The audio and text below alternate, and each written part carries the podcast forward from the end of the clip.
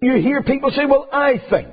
I don't think God would do this, and I believe God would do the other thing. And I don't think, and I don't want to believe, and if that's your belief, and if it makes you happy, okay, but it's not mine. That's the sort of rubbish we hear today. At the end of the day, what does it matter what your opinion is?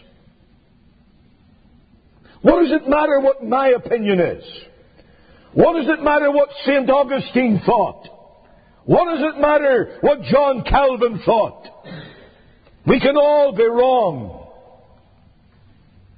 I would not like to go out into eternity trusting my soul to the strength of my opinion or somebody else's opinion. What is the source of your information on spiritual things? How do you come to a proper evaluation as to the true state of your soul, the true standing that you have before God? How do you reach certainty about eternity? The Bible gives you the one and only answer. In Isaiah chapter 8 verse 20, to the law and to the testimony. If they agree not with this law and this testimony, it's because there's no light in them.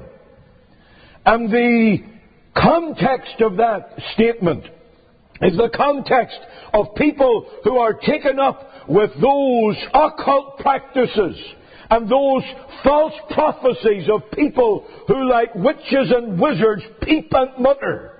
How very up to date against all the voices, the Babel voices of man's opinion, the only true source of information about your soul, about sin, about forgiveness of sin, about salvation from sin, about eternity, about being right with God, the only true source of information is the Word of God revealed in Scripture.